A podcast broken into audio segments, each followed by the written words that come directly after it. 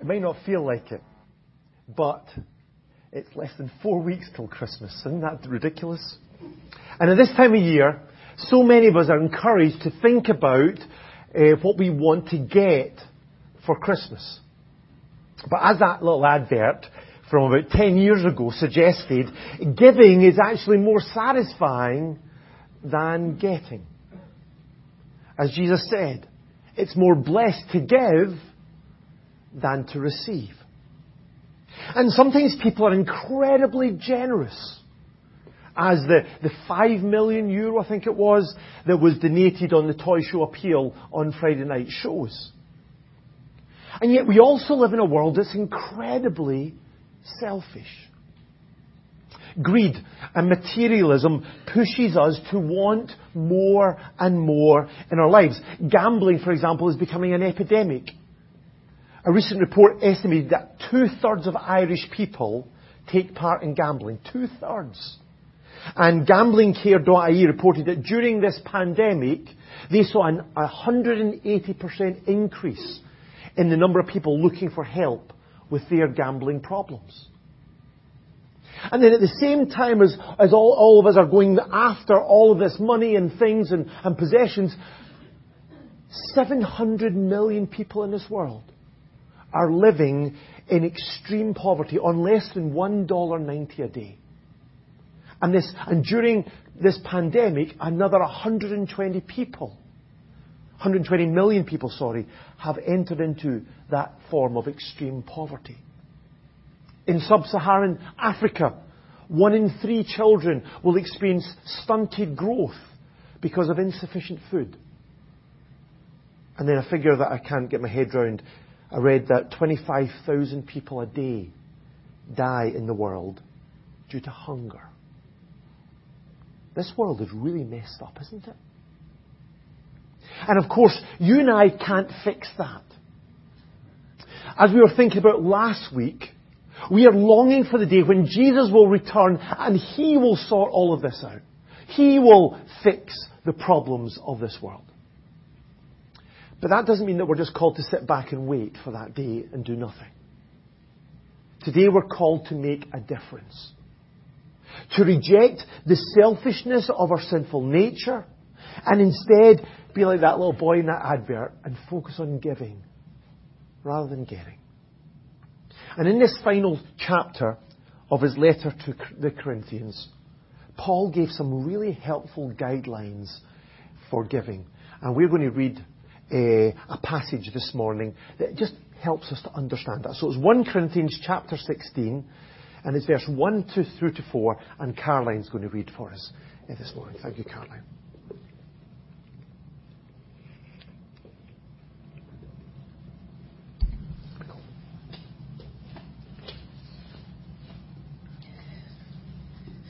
Now, about the collection for God's people, do what I told the Galatian churches to do. On the first day of every week, every one of you should set aside a sum of money in keeping with his income, saving it up so that when I come, no collections will have to be made. Then, when I arrive, I will give letters of introduction to the men you approve and send them with your gift to Jerusalem. If they seem advisable for me to go also, they will accompany me. Thank you very much, Caroline. Was lost our screen. Here we go. So, what can we learn from this passage about giving? Well, the first question I want to ask is who should give? Who should be doing this? And the answer is a simple one. Paul says in verse 2, each one of you should. Sometimes I think we try to shift the responsibility to give to somebody else. We complain that the really wealthy people, they should be the ones who are giving. And we excuse maybe our lack of giving by saying things like, well, I would if I had more money. Or if my circumstances were better. Or if I had a better job. Or when I'm a little bit older. Or whatever. But Paul believed that giving was not just for some of us. It wasn't just for the wealthy or the successful or the comfortable. In fact, Paul commended the churches in Macedonia because out of the most severe trial, their overflowing joy and their extreme poverty welled up in rich generosity. They gave even when their circumstances were very far from ideal. So God wants us, whatever our age, whatever our circumstances, if we are following Jesus, and if it is at all possible, then God wants us to be involved in giving. But then secondly, who should we give to? Well, look at verse 1 first. It says, Now about the collection for God's people. I don't think Paul was that much into programs or organizations or even just ministries. Instead, he wanted this church to give to people. And we're called to do the same. Even when we, we give for things to do with our church, like uh, pay for our rent or pay for equipment and stuff like that, we're not doing it because those things are important, because of course they're not. We're, we're focusing on those things because they allow us to then go and serve other people. They allow us to reach out to people or to minister to people. It's people before things. That's God's priority. And God wants us to give to all kinds of people. Galatians 6 and 10 says this, As we have opportunity, let us do good to all people. We're not called to, to limit our care just to some people and not to others. God wants us to give to all people. But in this passage, Paul is not asking people, this church, to give to everyone, is he? Instead, this was a collection for God's people, for other Christians. Some of the Christians in Jerusalem they were really struggling in severe poverty. Maybe that was because of persecution, or maybe because there was a famine that had been uh, prophesied, and it's recorded in, in, in Acts chapter 11. And maybe that's why the people, the Christians there in Jerusalem, were really struggling. But whatever the cause, whatever the reason for that, these Christians were in real need. Which again, just a little aside, shows that this prosperity gospel idea just isn't is, uh, supported by the Bible at all. And so Paul wanted the Christians in Corinth to contribute to his collection to specifically support the Christians in Jerusalem. This wasn't a collection for all the poor in Jerusalem, but it was a collection for God's people, for the believers in Jerusalem who were poor. And that's because even though God wants us to give to all people, we have a greater responsibility to care for our fellow Christians. Galatians 6 and 10 goes on to say, let us do good to all people. That's what we read earlier. Especially to those who belong to the family of believers. Especially to those who belong to the family of believers. Why is that? Well, it's because God has given us a priority to care for our family first. That, that applies to our natural family. So Paul writes to Timothy, if anyone does not provide for his relatives, especially for his immediate family, he has denied the faith and is worse than an unbeliever. Yes, God wants us to care for, for everyone, but He's specifically given us a greater responsibility to care for our own family first. And then in a similar way, we have a greater responsibility to care for our spiritual family first. They are the ones that God has especially entrusted to our care. To make a priority of caring for them. If you remember back in, in the book of Acts, this was a real feature of the early church. Luke wrote that there were no needy persons among them. In the early church in Jerusalem, there was nobody who was living in poverty. Why was that? Well, it wasn't just because God miraculously expanded their, their bank accounts, but it was because that church looked after each other. They gave sacrificially to what, with what they had so that those who were in need would have their needs met. But when we do this, we don't actually just only give to God's people, we actually also give to God. This is what Paul wrote to the Philippians. He wrote a letter to them to thank them for a gift that he had received from them.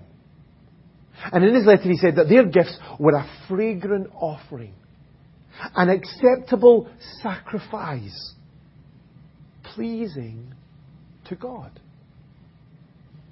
This money that he, they'd given to him, he saw that they were actually giving it to God. It was part of their worship. Our giving is part and parcel of our worship as a Christian. Anytime we give to someone in need, because we're following Jesus, we are giving to God. We are worshipping Him. Maybe you remember in Jesus' parable about the sheep and the goats. Remember that parable? And, Jesus said to those who, who, who he blessed, Whatever you do, whatever you did for one of the least of these brothers of mine, you did for me. Whether we give, whatever we give, whether it's money or time or care or whatever, if we give it because we're a follower of Jesus, we're giving it to Jesus himself. So that's who should give and who we should give to. But the third question is how should we give? Well, Paul gave here specific guidelines to this church about how they should support this collection. And some of them are kind of specific to this church, so we can't use them as rules. This is not the Bible imposing rules on how we give, but we can glean from principles that we can that help us as guidelines in knowing how we should give in our lives. So look at verse 2 again. Paul said that each should put aside some money on the first day of every week. On the first day of every week. Why was that? Well, I think that's probably because this church met together on the first day of every week, just like churches have down through the centuries, to celebrate Resurrection Day, the day that Jesus rose from the dead. That's why we meet here on a Sunday morning, because this is the day that Jesus rose from the dead, and we are the resurrection people, as we were thinking about over the last few weeks. So, although each person in this church had the responsibility to give, Paul wanted them to do this together when they met together. Their giving was supposed to be a, a community activity. And it's the same for us. It's good for us individually and directly to give to those in need. And these days, we have such freedom to be able to do that, much more than ever before. You can just go online, go, go onto a charity website, and, and give to somebody in need. It's great, it's amazing. But it's also important for us as a community of God's people to join together and give. It's an important aspect of our community life. Just as like, as we're called to, to serve God individually in our lives, but it's also important that we serve God together. So we should be a giving church. Paul also wanted them to do this, if you see in verse 2, every week. The first day of every week. This wasn't just be a sporadic thing or a once off thing. This was supposed to be a regular part of their community life. I think there's just a practical reason for this. Systematic giving means that we will be prepared to help people when those needs arise. If we don't give regularly, then we'll probably spend that money and then not have it to, to give when somebody is in need. But I think there's more to it than that. Because as we regularly, week on week, are giving, then we're week on week reminding ourselves that we're serving God and not money. It's, a, it's an expression of our commitment to the Lord. We're regularly declaring that Jesus is Lord of our finances, as well as every other aspect of our life. But there was another reason for this why Paul told them to put aside money every week. Verse 2 again, it was so that when I come, no collections will have to be made. Paul didn't want to arrive in Corinth visiting and, and tell them all about the needs of the people in Jerusalem and get them all to make a big collection and give money. Why not? Why would that have been a bad thing to do? Well, we need to go into Paul's second letter to find out why that's the case. In 2 Corinthians chapter 9 and 5, Paul says, Then it will be ready as a generous gift, not as one grudgingly given. Regular giving meant that this giving wasn't a kind of an emotional response to an impassioned appeal for money. Nor was it given reluctantly, out of a sense of kind of embarrassment. Oh, here's Paul, we better give. Instead, this would be voluntary. This would be an overflow of their hearts. And so if you notice, Paul here didn't tell them how much to give. He just said, a sum of money. In fact, in his writings, Paul never give us, gives us any amount that he expects each person, each Christian to give. We've been reading through the Torah in our, in our daily reading. And in the Old Testament, the Israelites, they were called to tithe. Give 10% of their income, especially to those who worked in the temple serving God. There was also a temple tax, which was half a shekel each year per person. But Paul here in his writings doesn't talk about tithes or duties. Instead, he talks about here your gift. That's the word charis, the word grace. This was a free gift. And that's how God wants us to give. As Paul says in 2 Corinthians 9, each man should give what he has decided in his heart to give.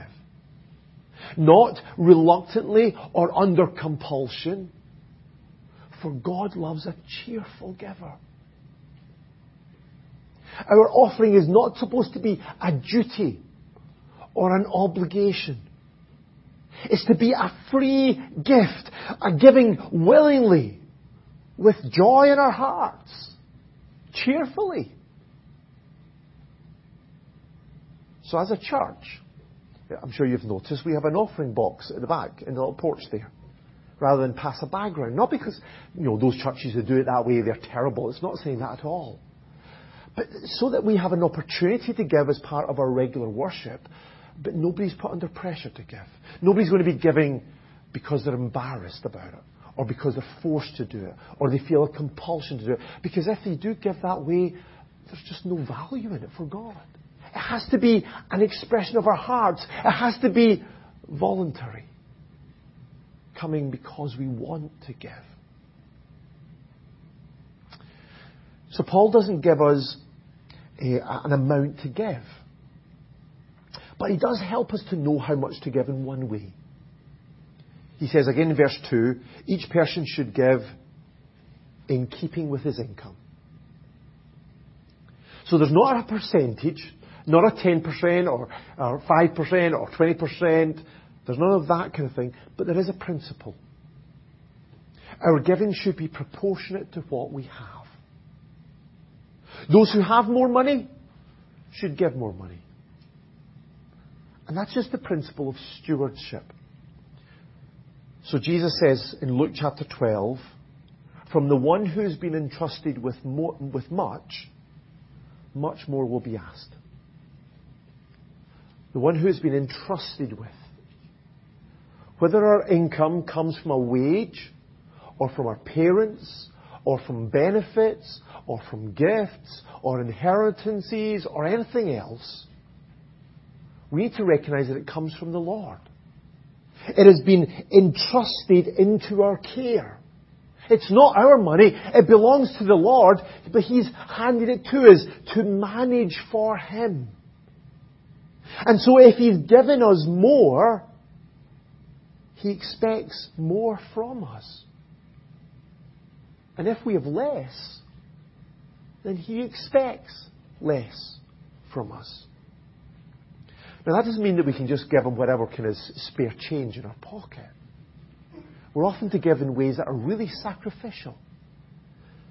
Again, the giving of the Macedonian churches were like that. They gave as much as they were able and even beyond their ability. They, they gave generously, sacrificially, and that's the way that God that is honors God. But it does mean that when we're thinking about our giving, we shouldn't measure our giving according to what other people give. We shouldn't be comparing our giving with others. For example, Jesus was unimpressed when the rich people at the temple put in large amounts of money into the temple treasury. Instead, he commended a poor widow who put in two tiny copper coins worth hardly anything. But it was because they gave out of their wealth, but she, out of her poverty, put in everything, all she had to live on. So we can't compare our giving to others. We're never going to have a league table of, of givers in our church and see who's up the top. Because, not apart from that's terrible and would never do it, but it's because that doesn't value our giving. That doesn't measure how good we're giving. Because we're called to give not in comparing to other people, but in comparing or in proportion to what we have. But there's one final principle about how we should give. We should give carefully. Paul wanted the money to be carried to Jerusalem by men you approve. Paul was extremely careful in his handling of money. Paul knew that Christian ministry and witness can be destroyed by doing that badly. And so instead of getting that money and putting it in his pocket and carrying it to Jerusalem himself, he asked the church to choose trustworthy people who would then administer this gift. That they would trust with this gift and trust that they would take this gift and pass it on to those who are in need. And as he said in the second letter, we are taking great pains to do what is right, not only in the eyes of the Lord, but also in the eyes of men. That's such an important principle for us when we're thinking about giving. When we're handling money, when we collect and administer our giving, we need to do it in a way that's not only right in the eyes of the Lord, but is also legal and open and honest in the eyes of people. That's why we're so grateful to our trustees who make sure, who supervise our finances and ensure that we do everything according to the various laws that are in, the, in our country. It's also why we have two signatures every time our, our offering is collected, or why we have two signatures on every cheque that is written. Accountability is such an important principle when we're handling money. So that we're doing it right in the eyes of the Lord, and also that other people can see that we're doing it right. As Paul wrote earlier in this letter, we put up with anything rather than hinder the gospel of Christ. So we should all be giving. And we should be giving especially to God's people. And we should be giving jointly and regularly and voluntarily and proportionately and carefully. But lastly, why should we give? Why should we do this? And what should motivate us to do this?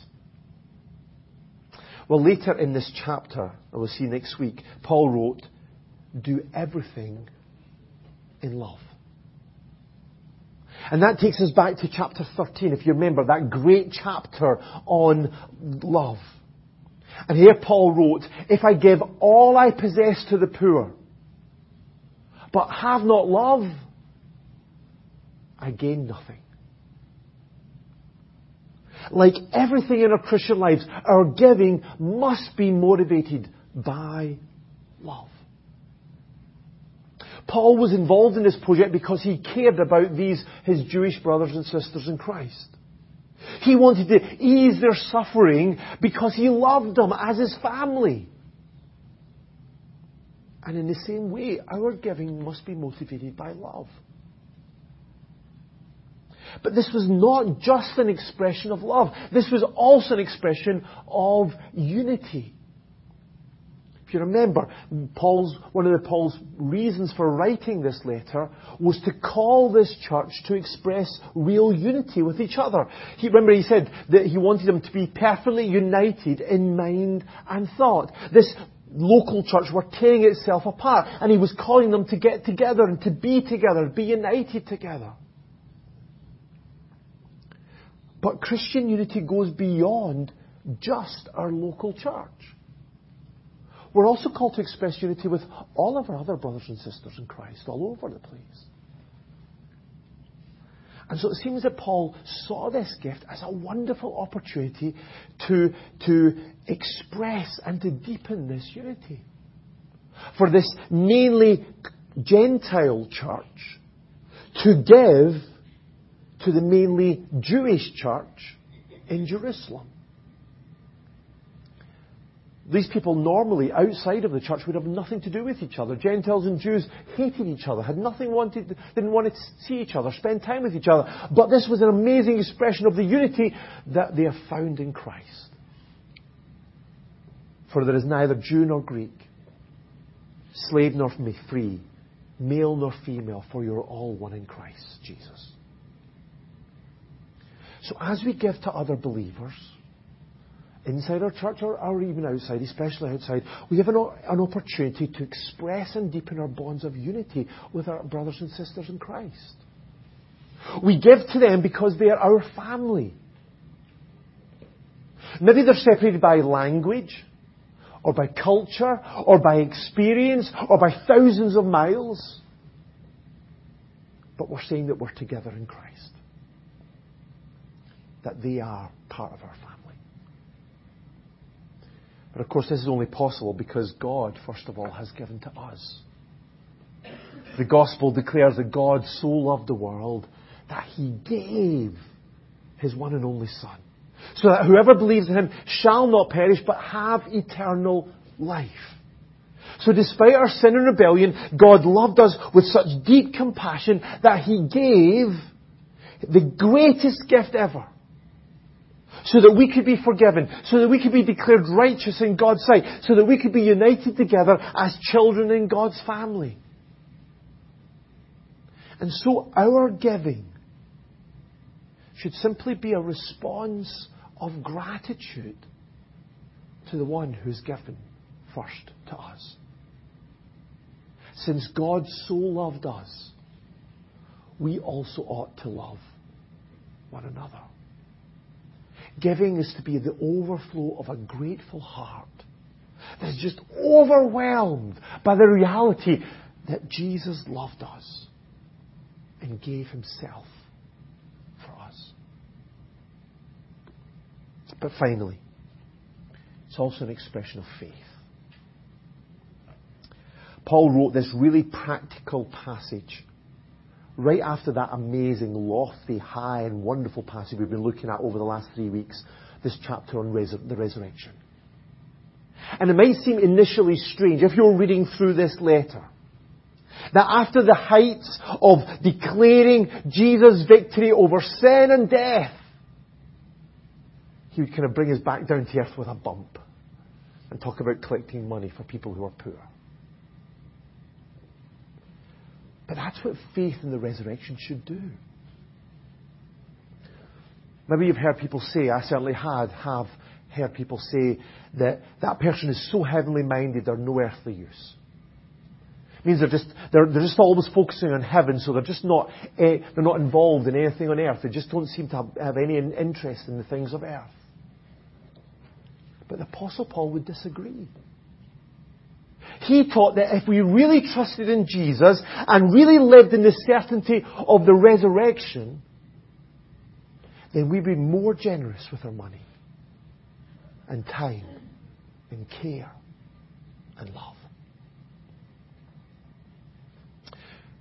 So in Jesus' ministry, there was a rich man who came, a young, young rich man who came to Jesus. And he asked Jesus what he must do to inherit eternal life. And eventually Jesus said to him, Go, sell everything you have and give it to the poor. And you will have treasure in heaven. Then come, follow me. But this man, he loved and he trusted in his wealth more than he loved and trusted in Jesus. So he left. He chose to hold on to his earthly wealth because he really, didn't believe in the wealth of heaven. But Paul taught Timothy that those who give generously will lay treasure up for themselves as a firm foundation for the coming age. God has promised that if we give to Him, we ultimately do not lose out. Yes, we give away our money. Yes, we lose out what we might have had through that money. We, we lose out in possessions. Our, our, life, our lifestyle level would, would go down. We might not have the things that other people would have. But we store something far better in heaven. We put ourselves in God's hands. We push into the reality of what God has promised. And we trust in His eternal reward, which is better by far than anything this world can give. So last week, in the light of the resurrection, Paul called us to always give ourselves fully to the work of the Lord. Because you know that the, your labour in the Lord is not in vain. And giving our money is part of the way that we do this. When we give, we don't only express the love of Christ, or our unity in Christ, or our gratitude to Christ. We also express our faith in Christ. We declare that because of the resurrection, we believe that our giving is not in vain. It is not useless. It's not pointless. It's not a waste of time.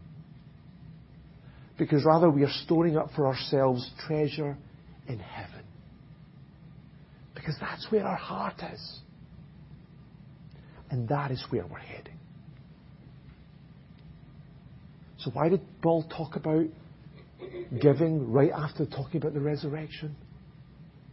Well, it's because of the resurrection that it truly is more blessed to give than to receive.